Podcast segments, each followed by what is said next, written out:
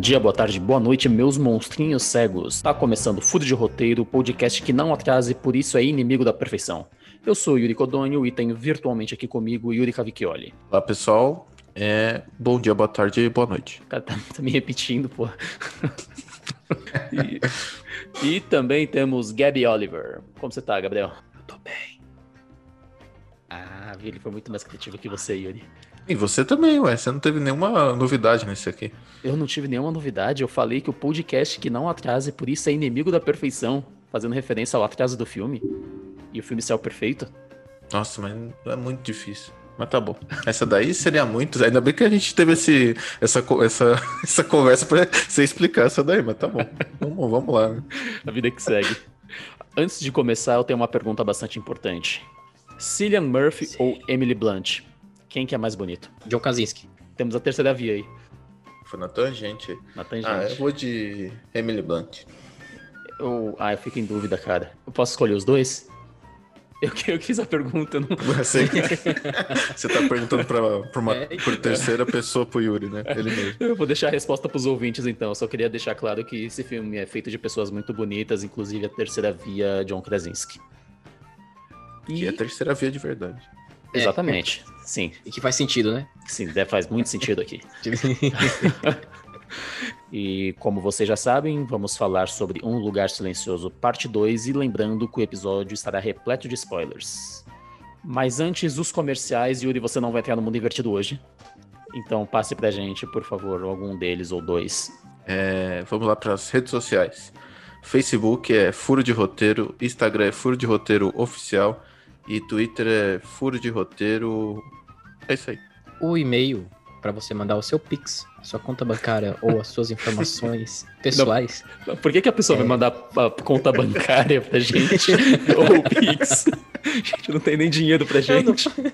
É mais fácil a gente falar a chave do Pix. Eles... É, é mais fácil também. É... Mas caso você queira mandar alguma coisa para lá, um nude, algo, algo nesse sentido, você pode escrever o seu e-mail para furoderoteiro@gmail.com.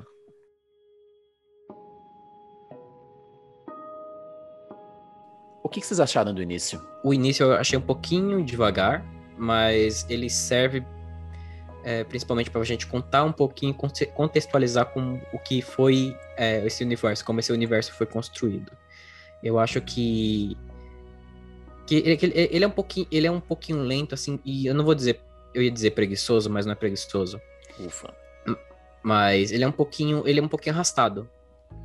E isso me incomodou um pouco, porque ele demora para pegar um pouco, sabe?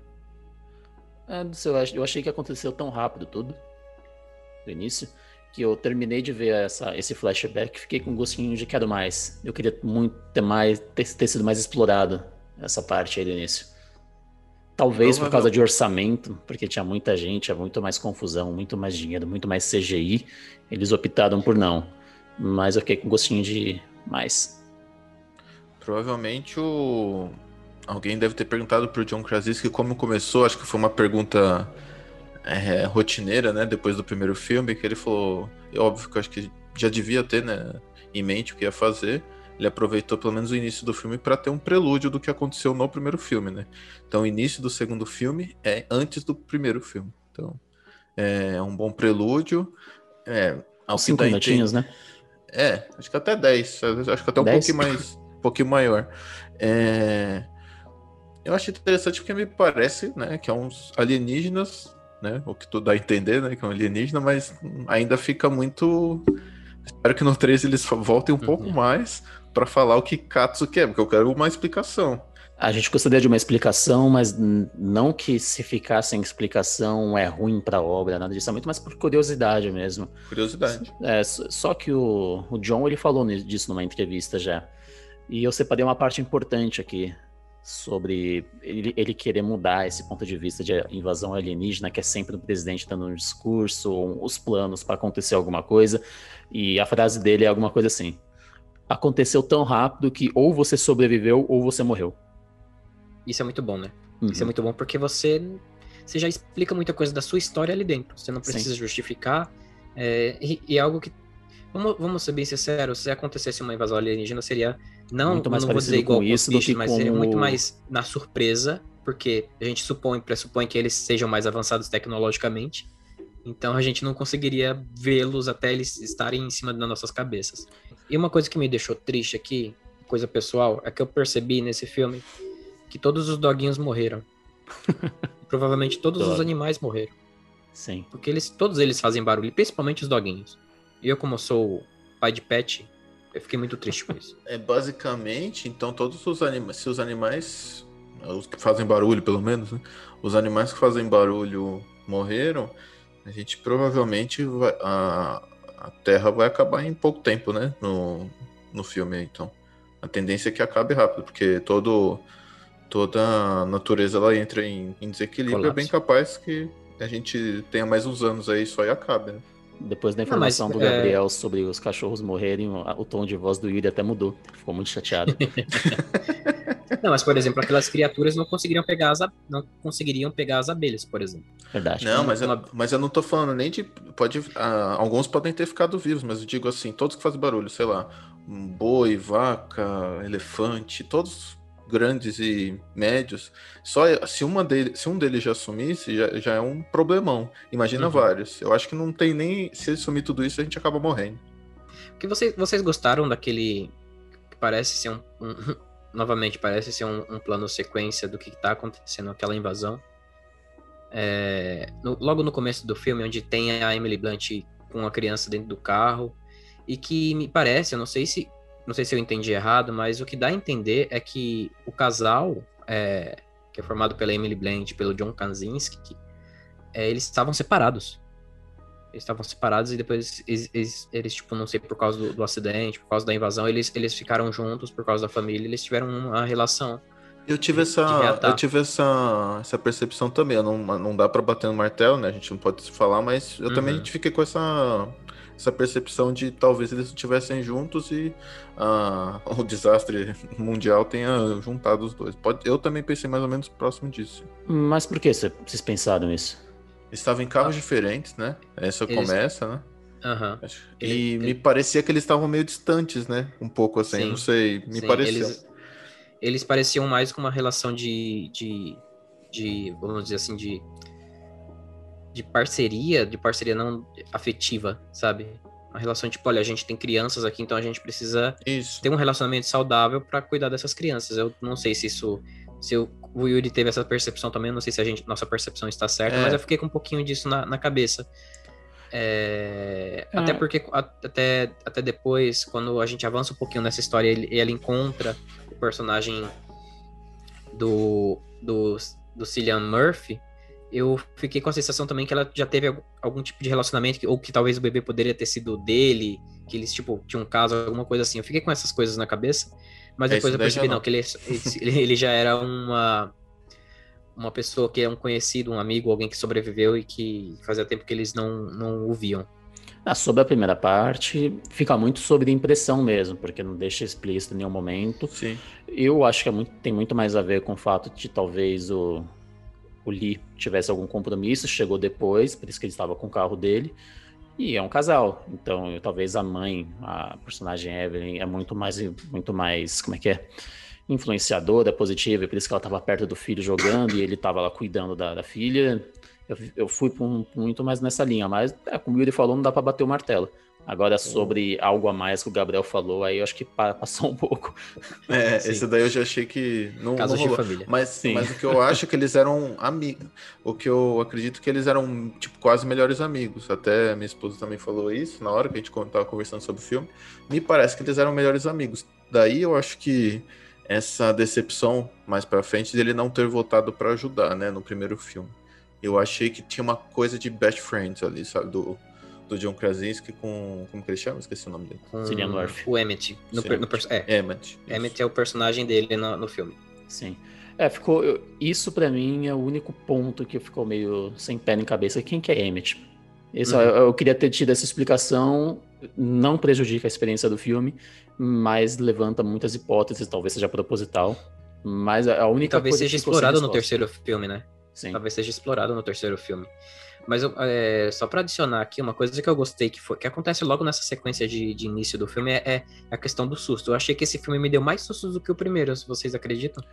esse filme ele tá muito mais perto do terror do que o primeiro. E os sustos desse filme, ele tem uma evolução muito grande. Eu vou até mais para frente entrar na parte do, do, terror, que eu separei a parte técnica aqui. Mas em geral, o susto ele tem que surgir naturalmente. Uhum. Não, não, adianta você colocar uma música alta do nada e ponto. Caralho, me assustei por quê? Porque o som subiu. Não, foi natural o susto que a gente tomou nisso aqui. É, o jump scare é isso, né? O jump scare que a gente tem em quase todos esses filmes de franquia de terror, assim, que fazem que são mais pop, é essa coisa. Você abaixa a trilha, você sobe a trilha e depois é ruim, você faz é o corte, né? É feio. É, é, eu acho, acho, que é exatamente isso. É ruim, é preguiçoso, é feio. E eu acho que um bom exemplo do que você está falando, de como é a evolução desse, desse terror que o filme traz, que é essa questão, porque eles é um, é um risco de vida que não é só aquela questão do som, mas logo no início, quando tem uma viatura da polícia tocando a sirene, o carro tá parado, não tem Pum. policial ali. Vê um bicho do nada. Do nada, você, tipo. Você leva o choque. É, uhum. Isso, isso, isso, é, isso é uma coisa, uma coisa legal que eu gostei bastante nesse filme. Tipo, você não tá esperando, mas vem. O terror, ele anda entre o suspense e a surpresa. E a surpresa é muitas vezes tido como susto, mas não. É algo que vem para surpreender, como diz o nome. Uhum. E apesar do susto ser uma surpresa, não é necessariamente o que o terror quer. Ele tem que oferecer atenção o suficiente para você ficar tenso durante o filme e se assustar com situações cotidianas, cotidianas não. Com situações comuns, como o pombo, quando tava saindo uhum. do trem. Puta susto que eu tomei com aquele pombo, mas foi tão natural. Não é. teve um som aumentado assim. Foi os sons deles berrando que a gente se assustaria na rua com um cachorro latindo do nosso lado, por exemplo. Sim. Sobre o início, eu até quero falar uma coisa sobre o roteiro, que a gente estava falando sobre a explicação do John Krasinski sobre como que tudo aconteceu. Nem sempre o público vai saber o que aconteceu, mas o roteirista ele tem que saber tudo. Ele tem que saber tudo sobre os personagens, tudo sobre a história, sobre a pré-história, sobre a pós-história. Porque se ele sabe tudo isso aí, ele vai conseguir desenvolver uma história muito mais legal. Tanto que ele respondeu na lata essa entrevista. Não, é isso aqui que aconteceu, é por isso aí, pipipi popopó. E isso se encaixa para todos os personagens também, para todos as, os plots da história. E uma coisa também que eu, que eu, acho interessante nesse filme é como ele trabalha as localidades, né? É, ele, ele faz todo, tudo. Aos, a gente está trabalhando em um filme que o nome é Um Lugar Silencioso e tudo que envolve a nossa existência faz barulho. Então, até, até no começo ali, que é onde eles estão na cidade, a invasão está começando e tem barulho a todo instante, tem barulhos que fazem essas criaturas aparecerem. Até depois, quando ele faz esse corte de tempo e mostra a família logo depois da. Né, faz esse corte e mostra a família logo no. Continuando a sequência do, do final do primeiro filme, né? E você trabalha todas essas questões de regionalidade, tipo, mostrando que todo lugar, independente de onde eles estão, tem, corre esse, eles correm esse risco. Né? Tipo, desde eles andarem no meio da mata, na fazenda, é, no meio da cidade abandonada. É, é, é, muito bom como, como toda essa, essa questão de regionalidade, assim, você se sente apreensivo, pelo menos eu me senti apreensivo todas, todas as vezes que eles entravam no cenário novo. Porque é como, se, é como é, esse filme ele puxa tanto a gente como espectador. É, por isso que o primeiro filme foi muito bom, e esse daqui também é o, o segundo é uma evolução do primeiro, na, no meu ponto de vista, que ele faz isso. A gente se sente tipo entrando naqueles lugares. Ele trabalha, o roteiro trabalha a ambientação com perfeição. E é o que tem de principal em um filme desse tipo, é o ambiente. Porque a gente, claro, assim, a gente se apega aos personagens, se apega às histórias dele, mas a gente não se apegaria a essa história se não tivesse um ambiente que convence a gente que aquilo é real.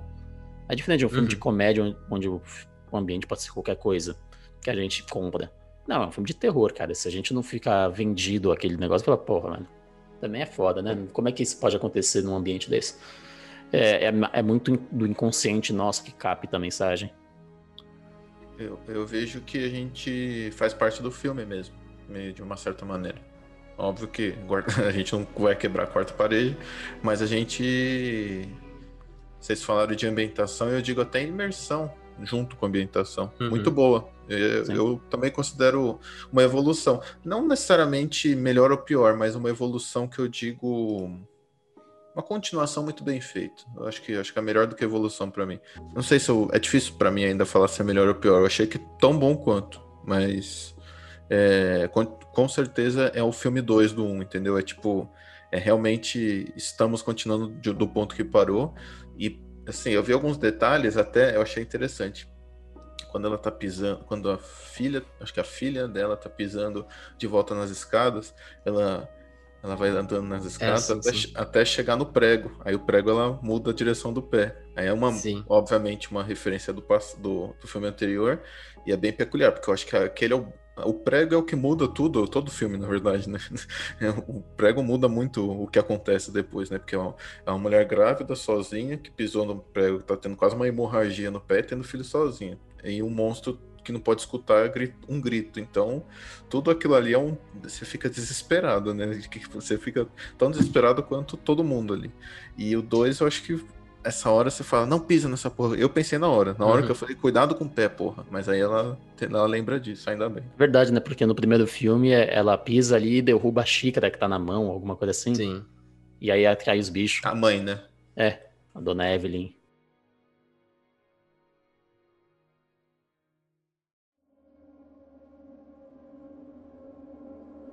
Eu gostei muito da transição do prelúdio para o presente do filme. Um uhum. menino berrando e, troca, e voltando pro momento que ele tá com o bebê nos colos lá do final do filme 1. Sabe o que eu, sabe que eu gostei também? De como eles. A, o, os personagens principais dessa, dessa história aprendem que é o som, é o barulho que, que já chama, assim. Tipo, eles aprendem de uma forma muito, muito fácil, mas que faz sentido, né? Se tem um monstro solto, o que, que você faz? Você se esconde. E ele e o personagem do, do Lee, né, do John Krasinski faz isso, né? Ele percebe que, que um rapaz lá tá, um senhor tá orando e esse barulho atrai o bicho. E a partir do momento que toca um, um celular, o bicho ataca as pessoas que estão ali. E então, quem que tá complicando? Toca... As duas Oi? coisas que mais complicam sempre: idoso e jovem. Idoso e jovem. Tem que acabar com idoso e jovem. Ainda bem que eles acabaram nesse filme. Quase todos. Sim, exatamente. Mas aí, beleza, a gente volta lá pro presente, com a família, sem o Lee agora rumando. Uhum. E é muito interessante, porque nesse exato momento a gente já viu que a Regan, se não me engano, Regan é o nome da, da filha deles, que é surda muda, que ela vai tomando o papel do Lee na história. Ela fica sim, pessoa sim. tecnológica, ela começa a entender, vai atrás de tudo. E o menino continua sendo o menino fazendo caca do primeiro filme. Adolesc homem demora para amadurecer, né? Demora. Esse é... menino demora mais ainda. Tem, tem uns caras aí de classe média que demora, passa dos 40 e não amadurece. Mas a gente não quer fazer essa crítica social aqui agora. não quero xingar minha mas, família agora. É, não quero. Mas eu, o que eu gosto bastante, não apenas nessa, nessa questão dela amadurecer enquanto personagem, que é, é eu, isso que é uma coisa muito boa que a gente tá conversando aqui, que isso acontece com todos eles. Todos eles evoluem, começam em um ponto e terminam em outro, completa, não completamente diferente, mas como, começa em um ponto, termina em outro. O menino que já é mais assustado, tem medo, ele, ele é mais frágil, vamos dizer assim. É, ele, ele sai, ele tem, ele perde o medo dele e passa a ser corajoso para defender a mãe ali no final, no, no, no terceiro ato. É, a menina, mesma coisa, né? Ela tem essa, essa questão de ser parecida com o pai todo, todo, não todo momento, mas em alguns momentos do filme se fala isso dela ser parecida com o pai dela, dela ter essa, essa, essa visão do que é, que era o Lee. E uma coisa também que, que ajuda a construir esses arcos desses personagens é, é um recurso que, que, o, que eles usam na direção, que o John Krasinski usa na direção, que apresenta uma coisa para depois explicar na frente. É, então ele faz isso.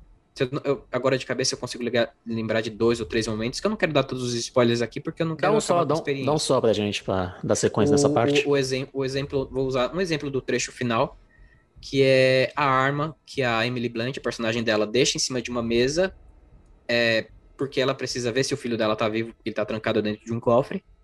E aquela mesma arma, segundos depois, é, tem, acontece um, várias ações a partir dali, ela tá trancada ali dentro. Quando assim, no momento que o bicho já tá todo lá tremelique por causa do som, sim. o menino vai lá e pega.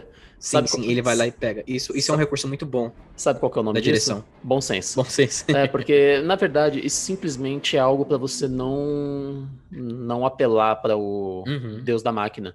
Você simplesmente Sim. colocou ali. Você colocou que a. O elemento já estava ali, né? Já estava ali. Você não precisou inventar nada. E tem outros momentos no filme sobre isso aí também. Quando. Do oxigênio.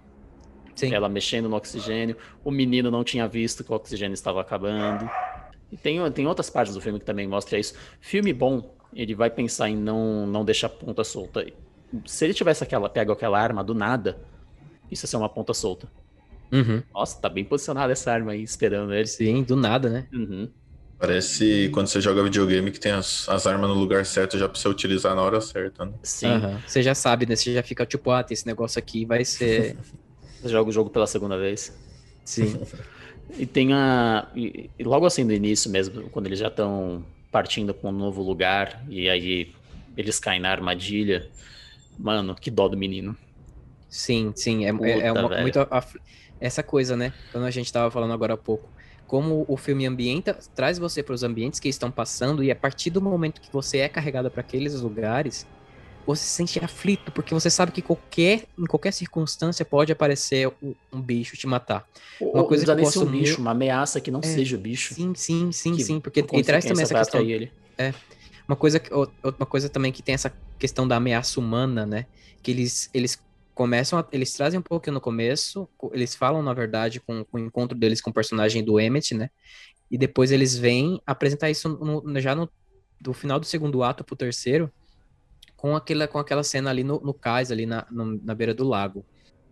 Aproveitando, Gabriel, posso fazer só uma provocação a vocês? É, O Emmett ele fala em um momento que ele não, ele não acredita mais em humanos, né? Tipo, em pessoas que sobreviveram. E ele acredita em um humano em dois segundos na hora do cais. Isso pra vocês é um furo de roteiro? Porque foi uma coisa que ele, Hum, ele falou no início, quando ele conheceu todo mundo, né? De novo. Reconheceu, na verdade. Em quem falou, que ele não. acredtou? na criança. Na Mas eu criança. acho que não, eu acho que Mas, não, porque cara, eu isso olhei fica aquilo ali, eu falei, tava na. Eu só deixa, eu, eu já, eu já te Aham. passo. Eu, eu, eu olhei aquilo ali e falei, cara, é óbvio que é uma porra de uma armadilha. mas, é, mas é isso, entendeu? Aí ele acreditou muito fácil, agora pode tocar aí. Não, traz esse elemento de terror também, porque, eu, sinceramente, naquela cena eu pensei, ah, vai levantar a cabeça e vai ser um bicho, sabe? Vai ser, tipo, algo assustador, porque parecia um filme de terror. Mas é, isso, é, para mim, é, um, é, o, é interessante que você falou, porque eu concordo com isso. Mas, ao mesmo tempo, eu senti verdadeiro, porque é, no começo da apresentação do personagem, fala que ele tinha dois filhos, ele perdeu os dois filhos, depois ele perdeu a esposa. Aí ele encontra aquela família, né? Quando ele vê outra criança naquela situação, ele se sente também com essa questão de, vamos dizer assim, de paternidade, de proteção. Então ele tenta ver o que que é. Aí ele acaba caindo na armadilha. Eu tô com o Yuri também, eu acho que foi inconstante, mas não chega a ser um furo. Porque essa explicação que você dá é bem válida, deixa no subentendido Sim. que é uma criança, Uhum. né? Assim, uma Sim. criança não, não é exatamente uma pessoa pra ele, em alguém que ele pode ou confiar ou não. É uma criança. Sim. É, a gente tem uma sociedade que pressupõe que criança, em qualquer situação, ela nunca vai, vai se corromper, né? Ela, ela é quase Uhum. incorruptível, né? E, enfim, ela é pura. E é, só que é engraçado porque, não sei, né? É porque a gente tá acostumado com filme de terror. Eu olhei aquilo, na primeira coisa que eu imaginei, falando, é armadilha, pô. Uhum. É óbvio. Alguma Mas- coisa ia acontecer, tava, na cara.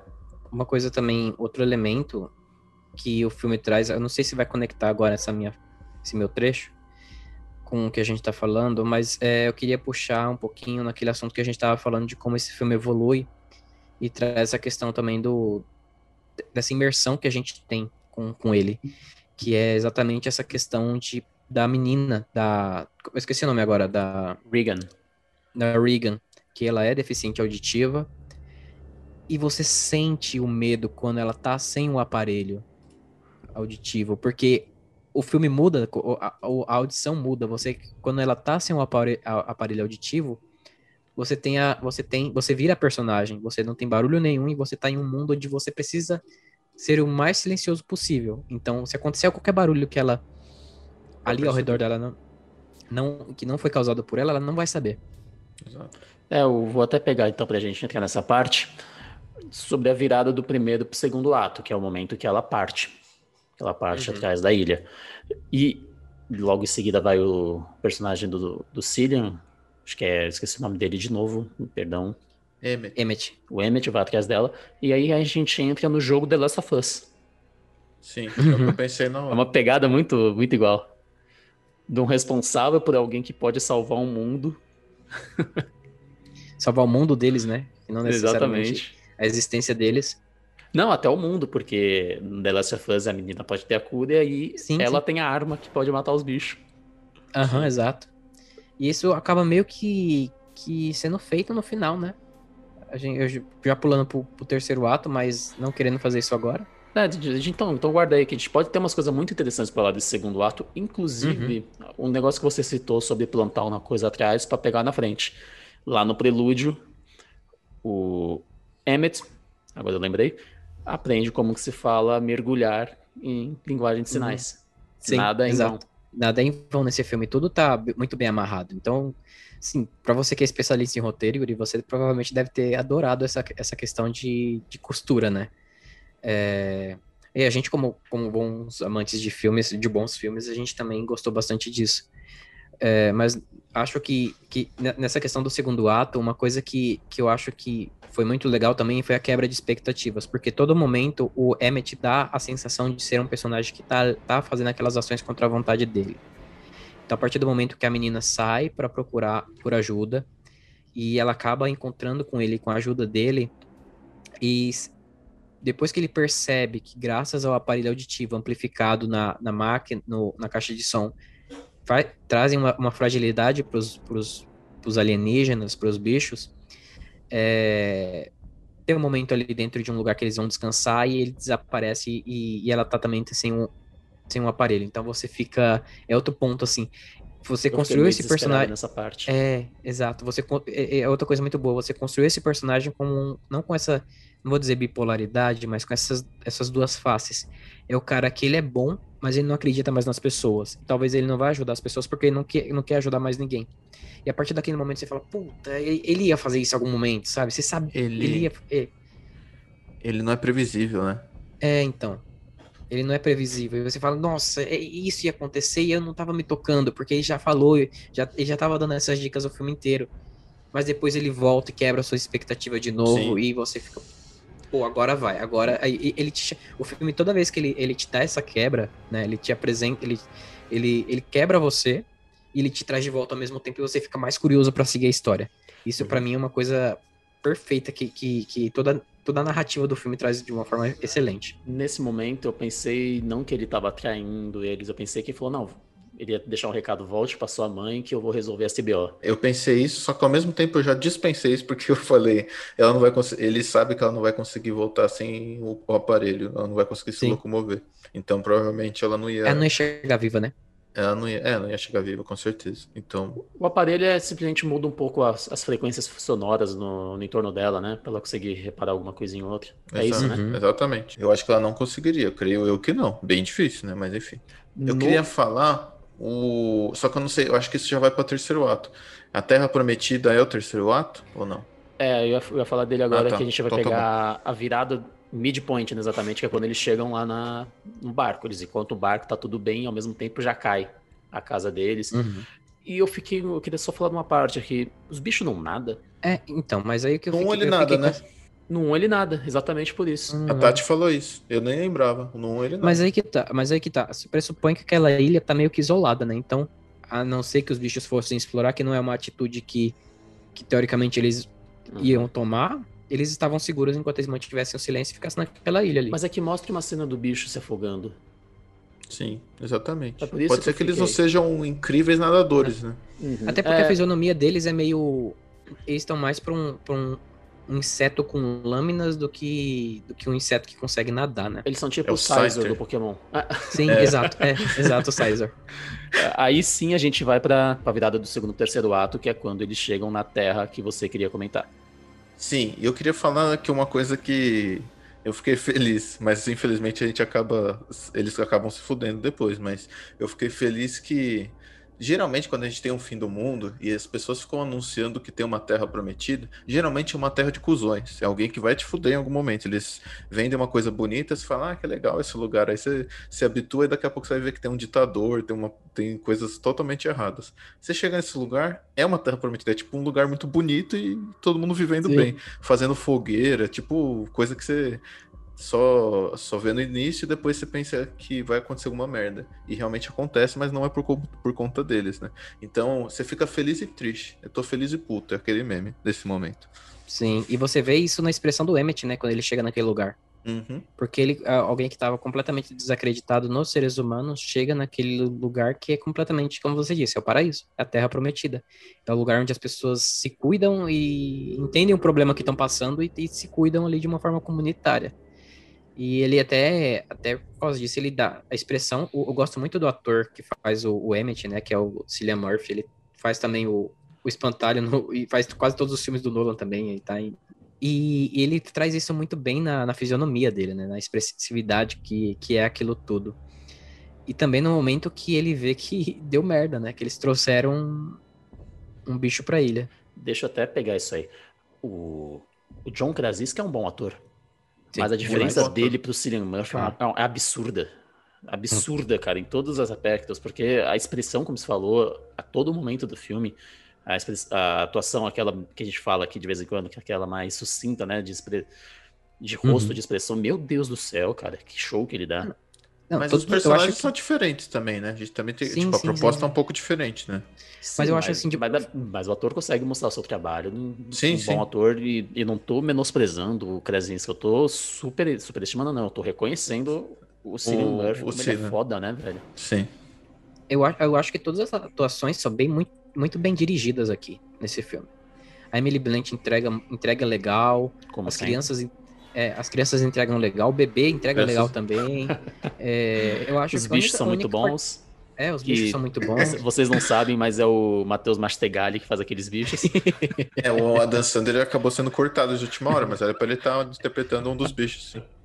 É, eu acho que o único ator que eu fiquei com, com o sentimento de, poxa, ele apareceu, pensei que ia ter um desenvolvimento maior, e mas parece que na edição ele foi cortado bastante, que foi o do Digim, Digimon House.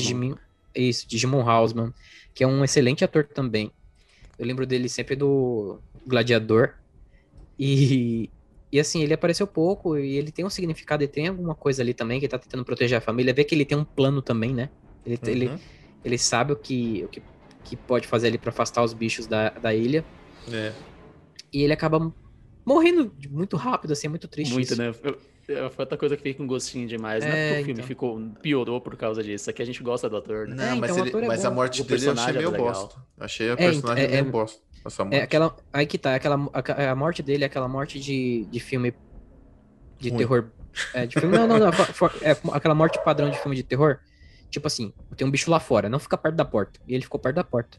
Perto da porta e de costas, que pra mim é, É. é a coisa mais tosca que tem. Mas ainda assim é justificável dentro do filme, porque ele- você vê que ele tá desesperado. Não, você vê que ele tá justifica. desesperado e fala: É. "E- Ah, minha família, eu tô voltando pra minha família. Não é que ele tava na porta o tempo todo, ele, foi, ele chegou na minha família, foi voltando, a hora que ele foi dar a volta mesmo, foi pego. Eu achei que podia ter sido melhor trabalhado, mas fez total sentido dentro da história. Sim. É, até porque tam- é, justifica também, como você disse, né? Ele fala: Poxa, cadê o bicho? Ele não tava atrás da gente? A gente despistou. Mas tá, e mas mostra ele. o bicho caindo no meio do caminho. Sim, mostra o bicho caindo no meio do caminho e fala: Ué. Se eu ele fiquei ca- com a impressão que o bicho tinha voltado também. É. Eu sabia que ele não tinha voltado, porque a gente faltava, sei lá, 15 minutos pra terminar o filme. Não ia dar tempo deles voltarem. Eu sabia, mas Vamos fazer ainda a assim cena do- passou a deles voltando no carro a mil por hora, né? Tipo. É, vamos, vamos apressar tudo aqui. A gente tá falando muito do Bastante. arco da Regan e do Emmett, mas aí também tem um arco do, da Evelyn e do Marcos, eu acho que é né, o nome do menino, que o, o roteiro dá um, dá um show de paralelismo, que é quando tem as histórias acontecendo ao mesmo tempo, com Uhum. vários plot. E a gente pode falar um pouquinho deles, né, até chegar nesse terceiro ato junto, apesar dos protagonistas dessa vez serem, o, serem quem tava lá na ilha, o Marcos só faz cagada. Ah, cara. Por que, que ele foi sair dali? Com o pé machucado ainda. Com o pé, mano, me irrita a- mais ainda. Ele, ele quis ver que estava seguro, tudo, ele queria saber se estava tudo bem, deu pra entender isso, mas o que, que ele foi fazer ali? Sabe, sabe que até me, me surpreendeu que o bicho realmente é forte, né? Porque ele consegue abrir a parada. Eu pensei que tava super concreto. seguro ali e, e ele consegue abrir. Eu achei esses bichos muito fortes. A gente espera um alienígena um pouco mais fraco, né? Tipo no Independence Day, é um alienígena chato, mas não é tanto. Do Will Smith, por exemplo, ele, dava, ele, quebrava, ele quebrou o maluco na porrada. E aí isso é legal. A gente queria ver pelo menos um cara. É o- mas é o Will. Smith, né? Quem, quem que ele não quebra na porrada? Hum, aí beleza, a gente volta lá pra, Uhum. pra, pro arco da Evelyn, enquanto o Marcos tá es- explodendo tudo. E aí a gente, eu tive noção de que realmente tudo, toda essa história até então se passava em um raio de uns dois quilômetros. É, é perto demais. Eles né? passam na mesma farmácia lá que eles estão no início do primeiro filme, na ponte onde o, o filho mais novo deles, antes do bebê nascer, morreu. É tudo muito Uhum. perto. Tanto que faz sentido aquele caminho estar sempre aberto e em determinado limite ele não tá mais. Sim. Eles sempre faziam esse caminho, pegavam só as coisas necessárias para não fazer barulho no caminho de volta. Puta, mano, muito bem, muito bem explorado esse, essa essa releitura dos espaços. Sim, eles eles, eles não apenas é, fazem a releitura, não, não vou dizer nenhuma releitura, eles apresentam de uma forma mais expansiva assim os espaços que, que eles estavam no primeiro filme, né? É, releitura no, digo que eu, no sentido que eu falo mesmo, porque eles pegaram o mesmo espaço, mas eles apresentaram de maneira diferente. Eles mostraram uhum, outros ângulos, eles mostraram que pô, é o mesmo espaço, eles deixaram bem claro. E sabe o que eu queria saber? Um pouquinho mais sobre essa questão dos bichos, dos, dos aliens, porque, assim, qual, qual a quantidade de aliens que tem? Nossa, porque olha o tamanho dos estrados, o tamanho dos estragos que eles causaram, e não apenas isso, você pressupõe que um animal, um, um, um, esses aliens, eles estão em lugares que eles não estão, tipo, andando no meio da cidade nem nada, eles estão, tipo, sei lá, hibernando ou parados ou alguma coisa nesse sentido. É, e quando eles ouvem um barulho, eles aparecem de uma forma raivosa, sabe? É, no, no primeiro momento do filme, quando o Lee tá comprando um negócio lá, a fruta, mostra que tinha caído uma bomba em algum uhum. lugar que dá a entender que é o Oriente Médio, então todo mundo compra a ideia de bomba, essas coisas assim. E que, mas não, que foi os bichos caindo por lá também. Então, aqueles meteoros não caíram apenas nos Estados Unidos, caíram em uhum. vários lugares. Ainda bem, né? Sim, eles são predadores, que eles não queriam colocar uns bichos inteligentes que vêm por dominação, não. Eles são os predadores mesmo, vão matar a gente, é isso aí, vão, vão se alimentar. E aí eu fiquei pensando também nessa parte da hibernação. Eu pensei que em algum momento a, a Regan ia se deparar com um bicho dormindo. Sim, até pensando nisso, no meio do filme eu até questionei, né? Eu tava conversando. É, o que será que eles comem, né? Porque eles só retalham as pessoas, eles, eles não comem as pessoas. Então fica em aberto do que, como que eles ficam vivos. Porque se eles são organismos vivos, então eles precisam de algum tipo de energia. Pode ser do sol, né? Ele pode, às vezes, pode inventar qualquer coisa. Até porque é um Sim. bicho inventado. Mas ainda não tá explicado como que eles sobrevivem, né? Não, não. Eu suponho que eles têm o olfato e eles consigam sentir a, o cheiro das carnes muito mais fraco do que eles conseguem ouvir os barulhos, então depois de destruir tudo eles vão lá e comem. Eu queria entrar numa parte do terror em si.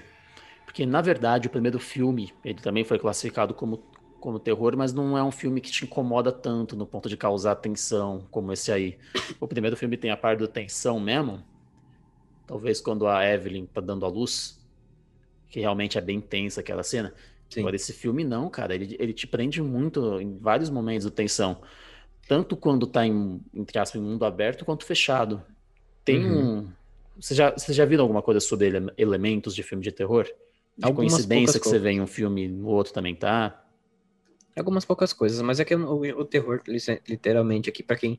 Porque tá começando a nos nos ouvir pela primeira vez, o terror, pelo menos para mim, Gabriel, não é algo que, que eu goste muito de assistir. Aliás, eu tenho medo do Chuck até hoje, então não, não assisto o terror. Um deles eu acredito que seria a casa afastada, né? É um dos elementos que a gente vê o tempo todo, né? Que a gente até falou um pouco sobre isso. Então, sim. acho que essa é uma das coisas que a gente vê sim. Então, eu tenho estudado muito terror, como vocês sabem que eu falo. E aí, uma das conclusões que eu fui chegando, analisando vários filmes, não é exatamente a casa afastada, mas foi partindo desse princípio que eu cheguei. São duas coisas, é o confinamento e o isolamento. Um filme de terror sem confinamento não é um filme de terror, você tem pão de Eu falei isso no episódio sobre Espiral, por exemplo.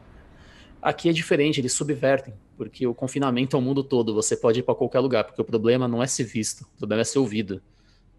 Então ele trabalha do. Ele reverte, né? Ele subverte o que a gente sabe do terror e apresenta um novo conceito interessante. E ao mesmo tempo é o isolamento, porque quanto mais isolado tá, mais você fica tenso de ver aquele personagem. É, e a gente vive num isolamento atualmente, né? O que é engraçado. O que a gente sabe como é que é terrorificante ficar, aterrorizante ficar isolado. E aqui eles também dão uma subvertida, porque eles preferem trabalhar em, em pares, basicamente, sempre. para deixar então, assim, se um vai morrer, não vai ser um, vai ser dois, porque estão sempre andando em dois ali no filme, uhum. esse tempo todo. Então ele consegue subverter algumas coisas do terror sem deixar de ser terror. E vou falar a verdade, fazia tempo que eu não via isso. Porque o isolamento, ele não, não adianta ser apenas físico, ele tem que ser social. Você não tem que ter a quem recorrer. Porque senão você liga aí, e aí vem me salvar, sabe? E como que esse filme trabalha bem em todas as hipóteses disso aí? E muito por causa da criatura, porque o, esse bicho é, é imorrível praticamente. Sim. Até porque a gente tem, sei lá, que nem o Gabriel falou, talvez milhões deles, a gente nem sabe. Sim. E, é, é, e ele é muito difícil de matar, velho. É, eu Sim. nunca vi um bicho tão difícil. É que nem eu falei, tinha que ter pelo menos uma trocação de soco já deveria ser o suficiente, mas não. é, o único bicho que eu realmente vejo que é tão difícil de matar quanto ele é o Alien. Porque se você mata o Alien, você morre junto, né? Já que ele sangra ácido. Daria uma boa briga, hein? Porra. É, eu acho que o, os bichos surdos aí matariam o Alien e morreriam com o ácido dele. Aí a gente tá, já criou, já criou um, um jeito de acabar. É, a multiverso é um jeito de, do John Krasinski finalizar com maestria. Sim. Mas eu queria pegar o último elemento do terror, não sei se é, não é o último, vai, dos que eu separei para falar hoje, que é o som. O som é o que faz toda a atenção, é o que faz toda a ambientação. E, e, e o som tem que ser justificado pelo ambiente. Ou a ausência dele no filme, né? É, é o ponto. É, a, a ausência de som contra o som é o que faz a atenção. O elemento principal desse filme, dos dois, é, na verdade, é, a ausência do som. som. É a ausência, é a ausência do som. Sim. Então, é os dois elementos que carregam essa história. É, é o elemento e, principal, todas assim, as partes. como ele é, é, em todas as partes, em todos os momentos, é o som que, que mexe com, com, com essa galera. É, e ne, mexe nesse universo. E é interessante como você, como de uma forma inteligente, você pega um conceito, um conceito, uma ideia macro e trabalha isso, vai desconstruindo, construindo isso em diversas camadas, né? Sim. O, o interessante também, é só continuando aquele pensamento, porque você está construindo a ideia de que sem som tá tudo bem, e você fica tranquilo. Aí do nada, numa cena seguinte, tá sem som e aparece um pombo de novo batendo e te assustando. Então você voltou a atenção, porque não tem som, você conseguiu passar atenção do mesmo jeito que com som. E sabe o que é interessante? Filmes, séries e afins são obras audiovisuais. E a maioria dos roteiristas escrevem obras visuais. Esquecem de uhum. trabalhar uhum. o som ambiente. E Tem. tudo que é tipo de obra, tudo que é tipo de gênero. E no terror do som é primordial. E os caras não trabalham, os caras não aprendem. Que trabalhar a porra do som é a diferença de fazer um, um lugar silencioso. E não, não apenas o, um, esses filmes que têm elemento de terror, mas outros filmes, por exemplo, que a gente comentou, assista, ouça o nosso podcast falando sobre Cruella, de como o som é bem trabalhado também para a construção da narrativa, né?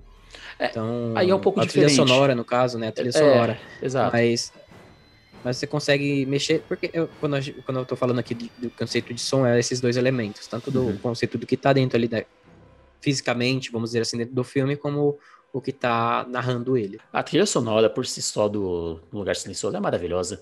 É do Marco Beltrame. Enfim, a trilha sonora é o mesmo cara do Logan, tanto que a trilha sonora é muito parecida com o filme do Logan. Uhum. E ela é minimalista, Sim. porque não precisa, você não precisa passar um bagulho tudo agitado para um filme desse aí. Sobre o clímax do filme mesmo, pra gente poder encerrar toda a conversa. Vocês acharam brega ou vocês gostaram dos dois filhos empurrando o bicho ao mesmo eu tempo. Eu gostei muito, cara. eu gostei muito, porque. Primeiro, porque. Não pela questão da edição e da direção, de, de fazer essa, essa montagem junto, assim, das, das, de similaridade, mas sim pelo fato de, naquele momento, é, eu vi que os personagens evoluíram e solucionaram as suas questões, sabe? Os personagens se resolveram. Então, é como, como quando o texto é bem escrito, é, você já consegue notar desde o início porque o filme te chama a atenção a todo momento. Mas naquele momento que os personagens eles se afirmam, vamos dizer assim, você fala, pô, aí é isso aí, mano. Você, você é foda, quem escreveu isso aí pensou nisso, o projeto é da hora, continua, eu quero outro, sabe? É... Eu achei breguinha, mas funcionou, né? É, Foi tão exato, legal funciona ver. muito bem. E vocês ficaram com gostinho de quero mais quando o filme se encerra com o o aparelho auditivo no microfone. Uhum. Total. Eu achei, eu achei muito criativo, mas, ah, cara, eu queria mais. Eu queria que esse filme tivesse 10 horas. É, é, eu acho que, na minha perspectiva, assim, o que, o que me chama, o que, a curiosidade, além de contar o que, que vai acontecer agora, é, e se o aparelho quebra? Como é que eles vão potencializar isso? Porque potencializando isso, ele já tem controle dos animais, dos, dos, dos bichos e conseguem matá-los. É, mas como eles vão fazer isso para ter proteção para não quebrar, sabe? Será que algumas pessoas poderão usar esse controle dos, dos, dos aliens para, vamos supor assim, para domá-los? Eu acho que é muito mais na questão de passar o conhecimento para frente. Uhum. Porque é qualquer aparelho auditivo que chegar lá vai dar microfonia que vai ter a frequência que incomoda os bichão. Sim. No caso, proteja a Regan. É.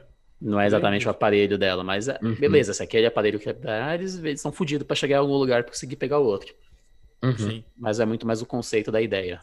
Refutado. Bom, eu acho que não tem mais muita coisa pra se falar, assim. A gente seria muito prolixo se seguir, né? Termina, a gente termina o filme sabendo. é, a gente já sabia que ia ter o 3 e a gente termina o filme, pelo menos eu e eu acho que vocês também. Quando a gente termina o filme e sabendo que tem o 3, a gente entendeu porque já tinha o 3, porque ele era muito bom, né? Então Aham. tem um motivo pra já estar confirmado o 3. Sim. Se a gente não tivesse um período de pandemia, é, sinceramente, eu acho que, que esse filme ia fazer muito dinheiro no cinema, muito dinheiro. Acho que também. Porque o, que o primeiro, o primeiro já foi, já foi um sucesso, assim, ficou- não ficou pop, mas já fez um sucesso, e esse filme ia arrastar a galera que fala, não, vamos ver. A galera que viu, tipo, a gente, assim, tem uns amigos ainda que não, que não viram, mas a gente ia Uhum. trazer e, e fazer... Ia ter, tipo, o 3 e o 4 e o universo que o Yuri quer criar, um lugar silencioso. É, eu quero o Krasinski Verso já. Krasinski verse. Eu vou que às vezes que o orçamento do primeiro e do segundo. Eu acho que o primeiro te- deve ter rolado entre uns 50 milhões de dólares, mais basicamente. O Nada. filme de 2019. O Nada. primeiro foi, o primeiro foi barato, barato, cara. Foi bem baratinho. Pra padrões Hollywood. E, e outra, né? Outra coisa que a gente não, não acabou não comentando, mas já aproveitando aqui, que é essa questão dos CGIs. Os monstros são todos feitos em computação gráfica e a gente sabe que o orçamento do filme, desse filme aqui foi melhor do que o segundo, do que o Tá primeiro. melhor mesmo. Tá melhor, mas nem mesmo no primeiro eu senti uma estranheza. Também não. Um, um- um- um tipo, isso aqui não faz sentido pra mim, até mesmo quando os, os, os, os bichos estão mais positivos, né?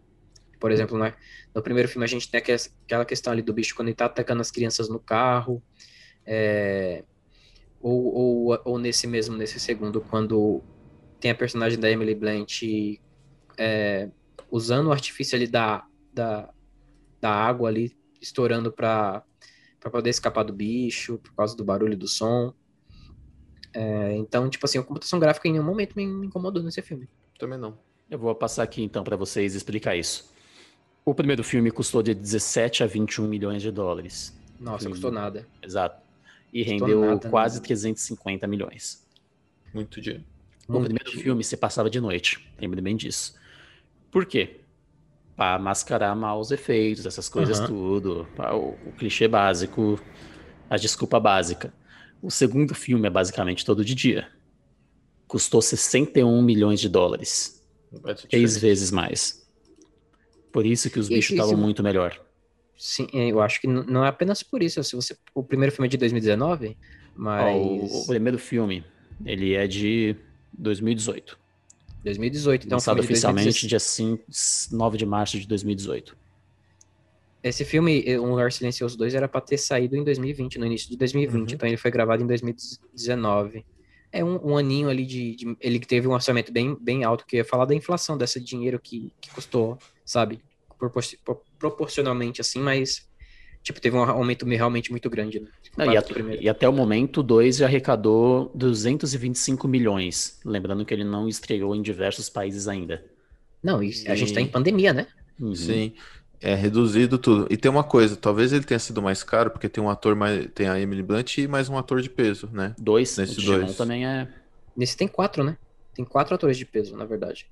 É que o John Krasinski, eu acho que ele nem, nem ele fez, eu acho que ele nem. Ele é produtor também, né? É produtor, É, ele é diretor. é Não, Ele nem deve ter se diretor, pagado, né?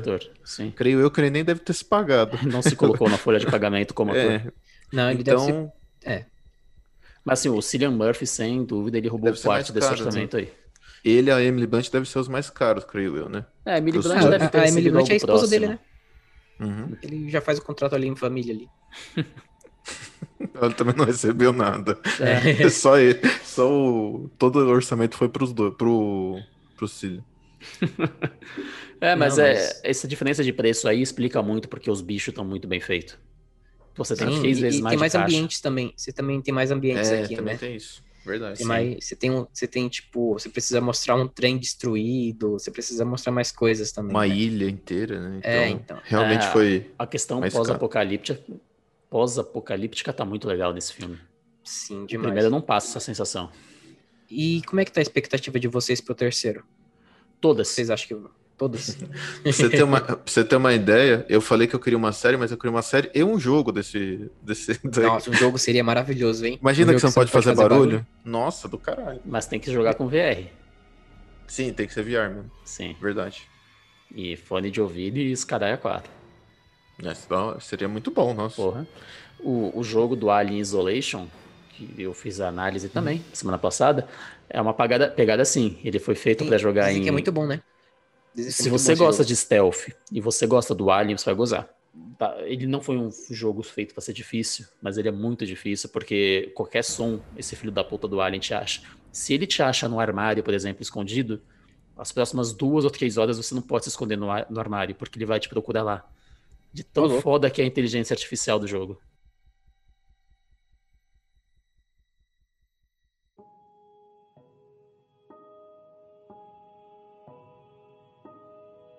Bom, algum comentário a mais sobre o filme? Não. Não. De 0 a 5 aparelhos auditivos, quanto que você dá? Eu daria uma nota máxima, achei perfeito o filme. Não tem Bom. como discordar. Eu dou. Vai do contra, lá, dá olha a sua lá, olha opinião lá, do contra, vai. Não, não, não. O Bart, é lá, o meme lá. do Bart. ele vai lá, ele vai falar, ele vai falar. Não, eu dou Ele cinco vai falar, também. eu dou um, porque eu não achei não, mentira. Ele você não ia Não, dar fala- 5, a gente fez a pressão aqui até. Não, não, eu, eu ia dar eu 4.8, cinco. assim, ele eu, fala, eu tava. É que eu tava buscando um, um outra. brincar com outra coisa do filme. Tipo, cinco passos devagar, ou cinco, cinco barulhos, cinco latas batendo, alguma coisa assim, sabe? Cinco latas batendo é uma boa. Eu falei um bicho que não fala é difícil, né? Realmente, é. são poucos bichos que falam no- no- nos filmes que a gente vê. Se elimina aí os seres humanos e os papagaios. Bom, nota 5, então é a primeira vez que a gente tem um filme perfeito, então. Dentro da proposta dele, não, não tem que se reclamar. Talvez então todos os filmes tenham que ter uma hora e 27, já, já é um ponto positivo já. Ah, eu ia ficar feliz demais. Dá pra Sim. assistir dois no mesmo dia, né? Com uma hora e 27, é ótimo. Dá. Sim. E dá pra ser, e eles podem ser bons, né? Então é isso, gente. Muito obrigado por ouvir o Furo de Roteiro. Eu nem, nem falei tchau pra vocês, né? Que coisa feia. Que mal educado Tchau. que eu tô. Tchau, tchau, gente. Até mais. Você está ouvindo o Furo de Roteiro. Você estava porque terminou agora.